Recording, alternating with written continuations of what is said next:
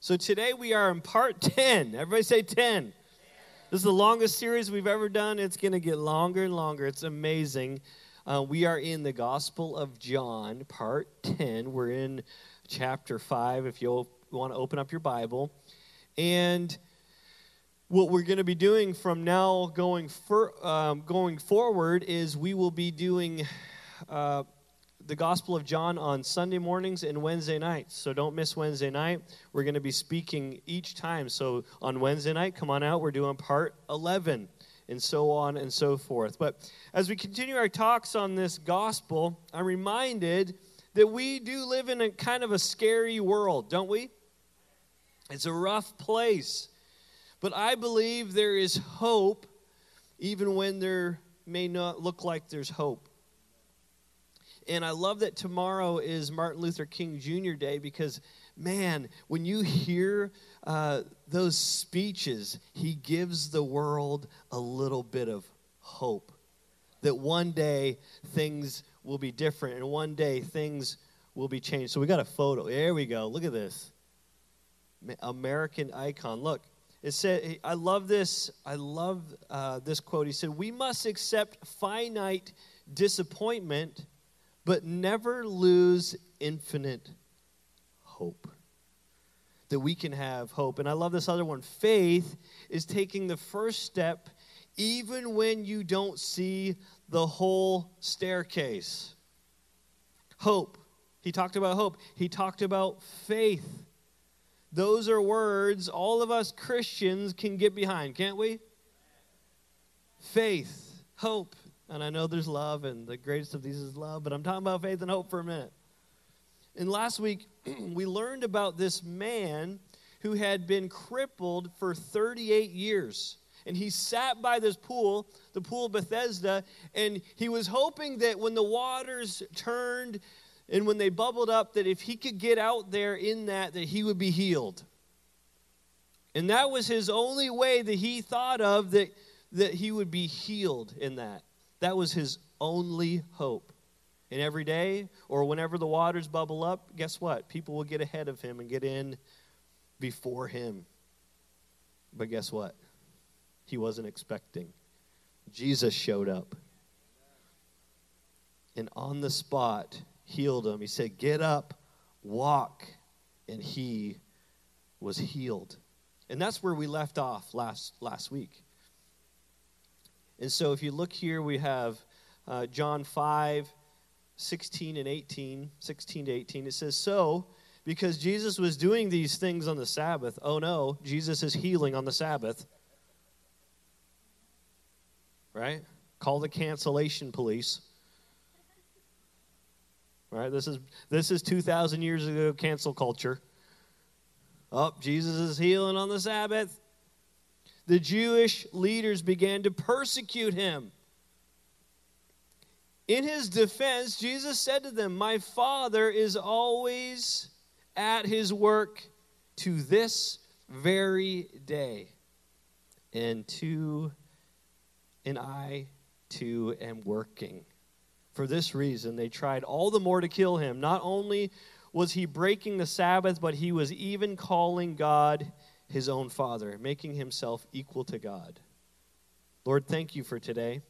Lord, we pray that today you would speak to us through your word, through the Gospel of John that you've given us. In Jesus' name. And everybody said, Amen. Amen. You may want to take some notes today on your phone, tablet. Did anybody bring a, a tablet this size? You ever see people they get these and they they take photos? They go to like I went to Disney one time and someone had one of these and they're like, oh, taking photos with. it's like all right, to each their own. At this point, the book of John, um, Jesus is starting to be persecuted despite all of these amazing things that he's doing.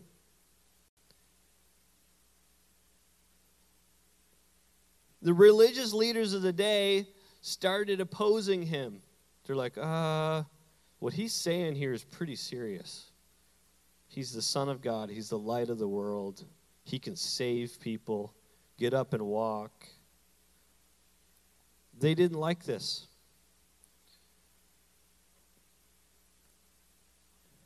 You know, I think in America we, we do have some persecution, don't we? But really not compared to other places in the world. You know that last year 100,000 Christians were killed because they followed Jesus? All over the world. 100,000. We have it pretty easy, don't we, compared to other places in the world? It doesn't mean we, we let up or stop.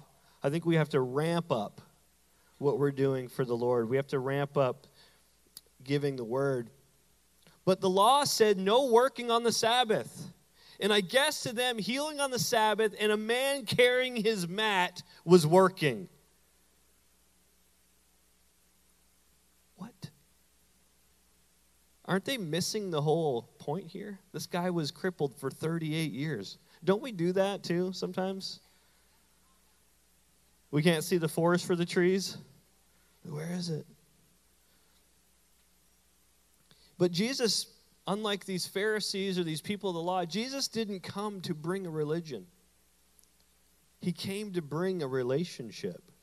And everything, if you look all through the Gospels, you see this amazing relationship that he has with folks. He didn't come to give us a set of rules and regulations, he came to give us his life in eternity, in his love, in his friendship. Amen. Look at this in Titus. It talks a little bit about this, I feel like.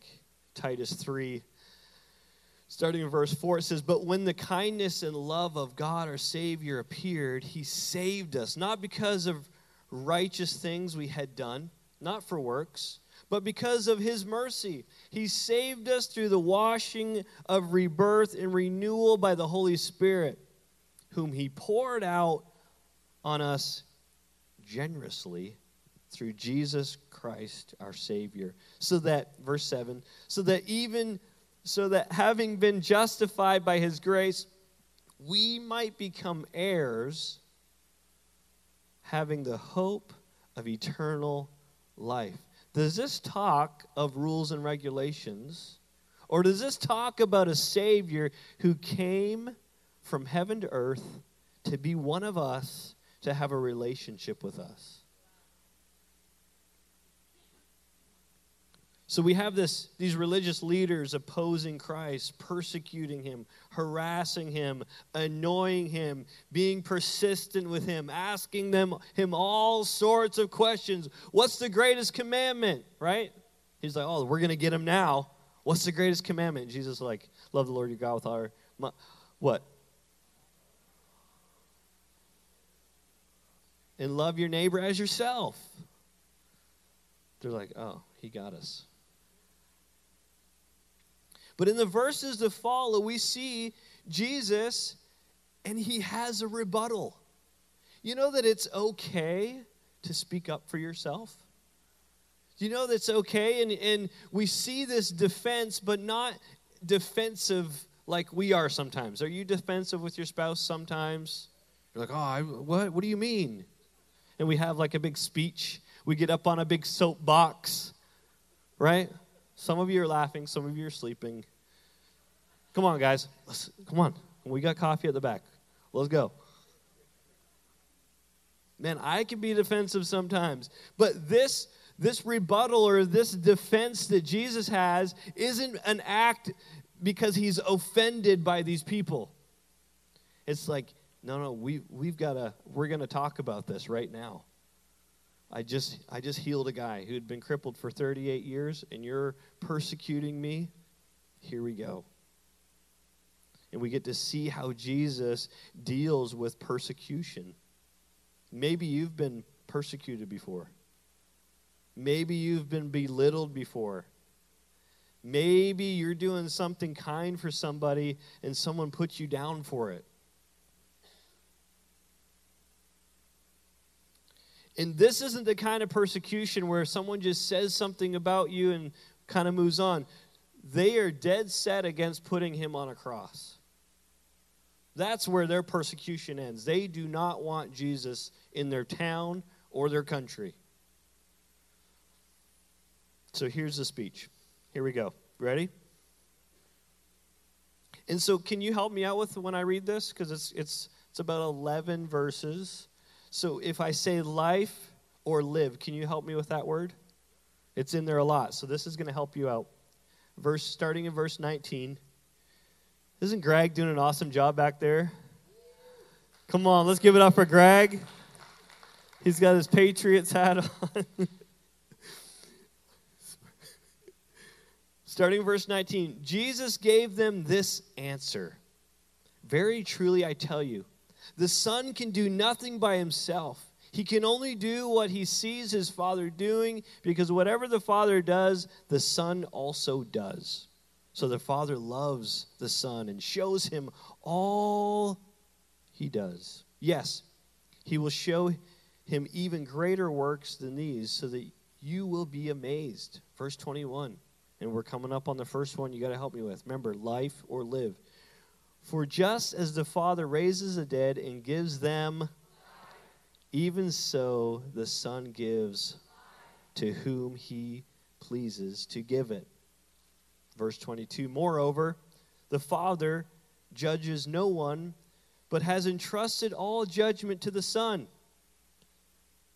that all may honor the Son just as they honor the Father. Whoever does not honor the Son does not honor the Father who sent him. Imagine they're standing around here listening to Jesus.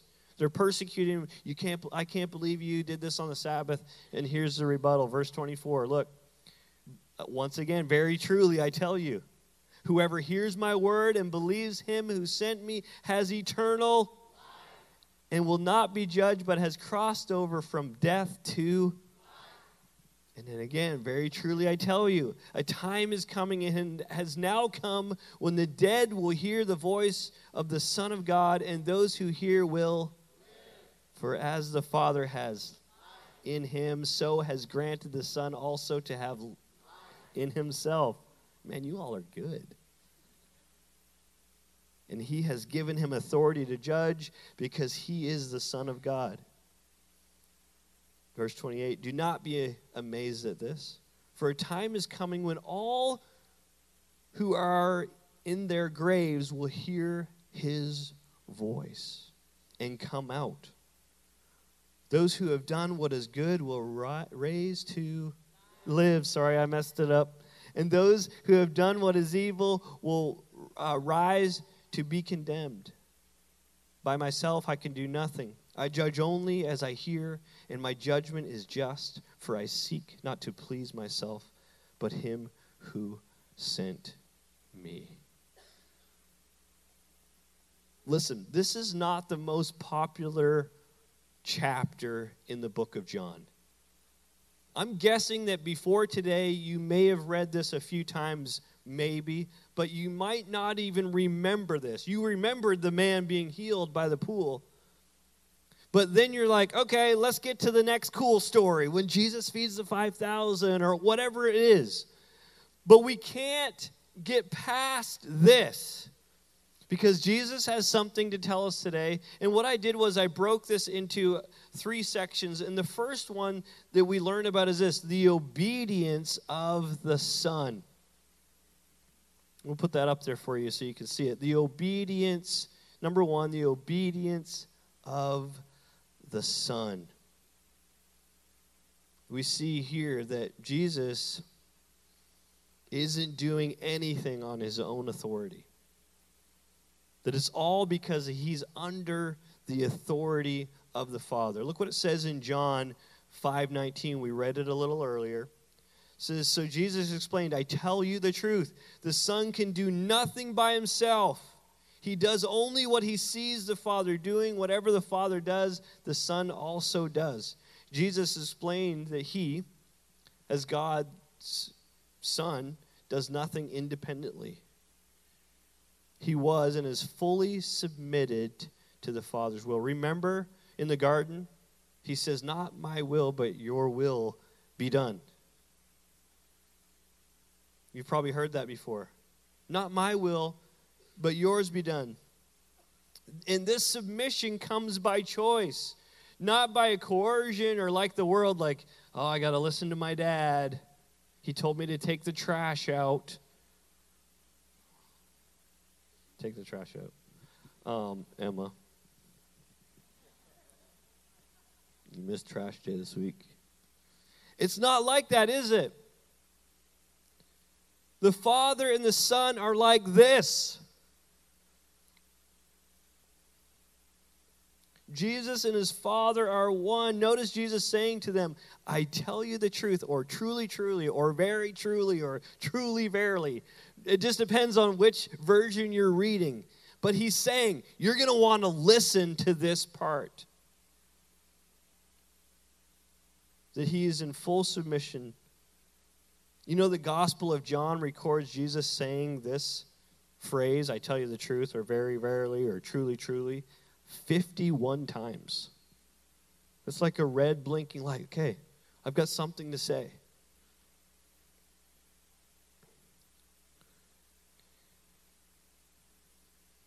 And it was used in an urgent call to what was being said in this relationship. And it's a reciprocal relationship. It's not like some young man getting out on his own and I'm going to go take over the world and do better than my dad. He's fully submitted to the plans that God has, that the God the Father has. And the, and the Son obeys and puts the Father's will before him. And so that's the first one. Number two, everybody say two. The result of the obedience of the Son. Listen, did you know that when we're obedient or when we're disobedient, there are results from when we make a choice in life? Have you ever noticed that? There's action and a reaction. And so, because of Christ and his choice to be obedient to the Father, and to be lined up with his will that there are results. Look at this john 5:24 says look very truly i tell you once again whoever hears my word and believes him who sent me has eternal life. You guys are good. You're helping me again. And will not be judged but has crossed over from death That's the good news in a nutshell. Did Jesus say, hey, those who, of you that did nothing wrong, those of you that gave all of your money to the church, those of you who went on mission trips, you have crossed from death to life? No, you haven't. It's not because of a good works. It's because of what Jesus did and He gets all the glory for it. Amen. You are here in this space not because of something Pastor Landon did, it's because God called you here to hear the good news this morning. Very truly, I tell you the truth. Have you ever heard someone in our culture? There's a saying called, to be honest. Yeah, to be honest with you, I was like, what are you going to do? Lie to me? Would you, you just lie to me this whole conversation? And now when it gets really important, well, to be honest, when some you know when something's really serious well jesus doesn't really need to say that but that's what he's saying. Listen i'm being honest with you. I'm telling you the truth. Whoever hears my word and believes him who sent me has eternal life. You've got it And there's nothing you can do about it on your own. There's no amount of working, and I feel like that's what we do in our culture, right? Well, I did something wrong. I got to go to church for a couple weeks. Okay, now I'm good. I paid my penance, and now I can go back to my life. Oh, messed up again. Got to go, you know, got to go read my Bible. Getting on a Bible reading plan for seven days. Okay, I'm good. And then we get back to our life and like, oh, I messed up again. What if we just stayed in relationship with the Lord?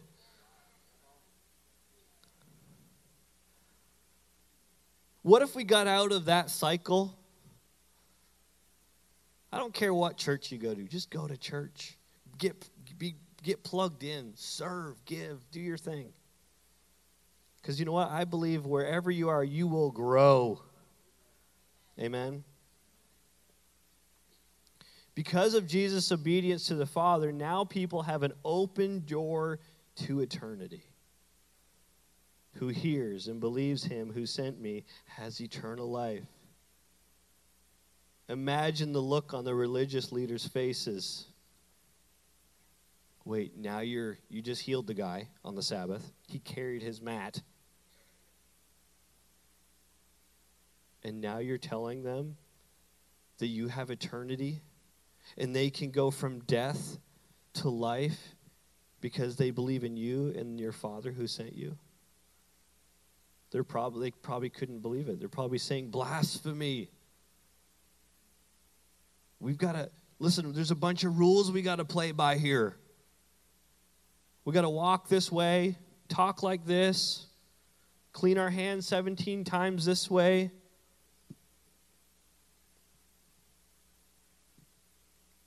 Jesus says, no, it's, it's this relationship. It's the belief in what I've come to do. It's not about a religion. When I was younger, I remember people were like, You religious? You ever have anybody say that to you? I was, you know, the cross and the switchblade I was reading uh, last week, it, um, he would say, I found religion, Brother Wilkerson.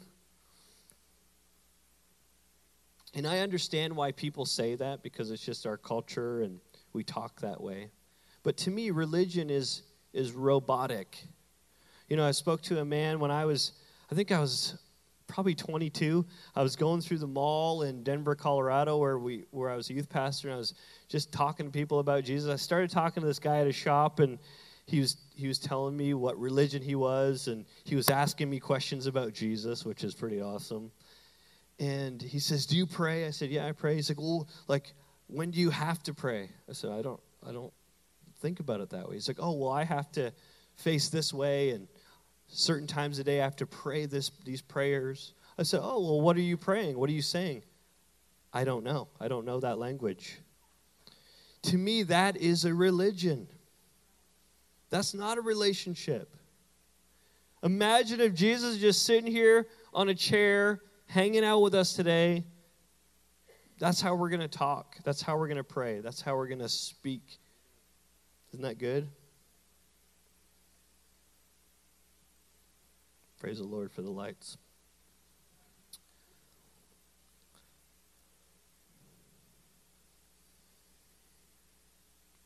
I don't think I have this one on here, but in Romans 5 9 to 11, oh, I do.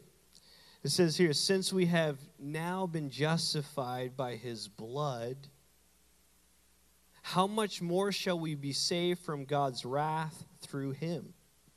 For if we, while we were God's enemies, were reconciled to him through the death of his son, how much more, having been reconciled, reconciled just means being brought back together.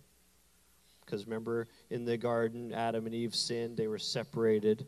Now, this is the reconciliation shall we be saved through life. Verse 11 Not only is this so, but we also boast in God through our Lord Jesus Christ, through whom we have now received reconciliation. So imagine we were separated. When we come in when we came into this world, our default setting was separation from God. And so now Jesus comes to say, "Hey people, I went to the cross. We can get back together. I'm here at the door knocking. Will you come in? Will you let me in? What, what, we, what should we do? Come on in.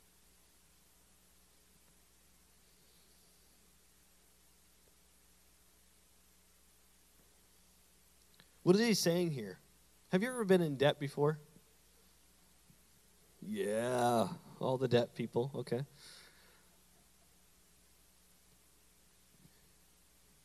Dave Ramsey says debt is dumb. Have you ever heard him say that? Look what it says in Proverbs. So what he's what's he saying here? that before we were in debt, we were slaves to sin. Look what, look what Proverbs 22 7 says. The borrower is slave to the lender. Not sure about you, but I don't want to be slave to anybody. Unless, like Paul says, to the Lord. And before we found Jesus, guess what? We weren't just slaves to, the, to our lender if we were in debt. We were slaves to sin, it says in Romans 6.20 in 21. It says, when we were slaves to sin, we were free from the, from the control of righteousness. What benefit did you reap at that time from the things you are now ashamed of? Those things result in death.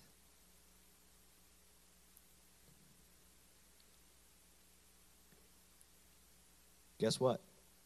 We don't have to be slaves to sin anymore. Amen. We can be free. We can we can have life because of the cross. And Jesus says you can cross from death to good job. Give the Lord a shout of praise for that. Can we?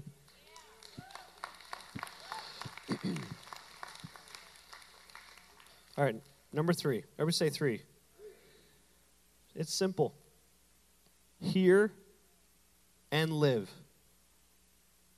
Hear and live. Listen, I know this isn't a big flashy sermon like last Sunday. Every Sunday's different. I love it. But this is good stuff where we can hear from the Lord and we're gonna i'm gonna read these verses again to you and you can help me with the live or the life but let's look at the last portion of his speech to the religious leaders. Look very truly starting in verse 25 of john 5 very truly i tell you a time is coming and ha- has now come when the dead will hear the voice of the son of god and those who hear will live. Now this verse 25, when he's talking about the dead, that just means someone who is on their way to hell, who doesn't have Christ yet, who's living a dead life because of their sin. But those who hear will live. Verse 26 For as the Father has life in himself, so he has granted the Son also to have in him and he has given him authority to judge because he is the Son of Man. Do not be amazed at this, for a time is coming when all who are in their graves will hear his voice. And I'm going to talk about that in a moment and come out. Those who have done what is good, so those who have not because of good works, Ephesians says, but those who have followed Christ, done good, will rise to and those who have done what is evil will rise to be condemned. But by myself I can do nothing. I judge only as I hear, and my judgment is just, for I seek not to please myself, but him who sent me. Here we go again. Again, very truly, I tell you, I tell you the truth. Those who hear will live, will have life in the Father. And so Jesus now gets really real with the folks that are listening. He said, They're still here. I might as well keep talking. He's talking about eternity here. That at the end of time, everyone will rise up out of their grave, and those who have followed Christ will live, and those who didn't follow Christ will be cast aside. And he'll say, I never knew you. And our goal as Christ followers is to make sure we're in the Jesus boat. And then to also make sure as many people we know can get on board. Amen. And this is not a cruise liner. This is a, a ship that's a hospital for people who need Jesus. Amen. for hurting people, for sick people, people who are in the dark, people who need hope. So this week I continued my crazy New Year's resolution of reading a book a week. and this one was a little bit rougher because it was a little bit longer. But I read this book called The Daniel Dilemma by Chris Hodges. And it was the idea is how to stand firm and love well in a culture of compromise. It's an amazing book. Make sure you get it. But the book reminded me of the story of Daniel where King Belteshazzar, which is King Nebuchadnezzar's son, we just talked about him earlier, about the 10 days we're going to be praying about. He was having this party, and this hand appeared in the room and wrote something on the wall. You remember this story? And so the king summoned all of these different people and tell me what's on the wall. No one could tell him what was on the wall. And then someone's like, hey, remember that Daniel guy? Bring him in, in here. So Daniel comes in, and the king immediately is like, hey, listen, if you can do this, I'll give you a, a purple robe, a gold chain, and I'll make you third in command of all the nation. And Daniel's like, well, you can do that, but this is not a positive message on your wall. He already knew what the message was. God already gave him the message. Daniel had this gift. And you know what? You can have the gift too, because it's open to you. But the first part that was that Daniel translated this quickly because God gave him the gift. The first part said, God has numbered the days of your reign and brought it to an end. Probably not a message a king wants to hear. Church, our days are numbered. This year could be the last one. One, Jesus may come back. Some people are like, oh, Jesus can't come back yet. Yeah, he can. He can do whatever he wants to. Or we could go home to be with Jesus. So, if we are thinking about it this way today, if our days are numbered, wouldn't we make different choices?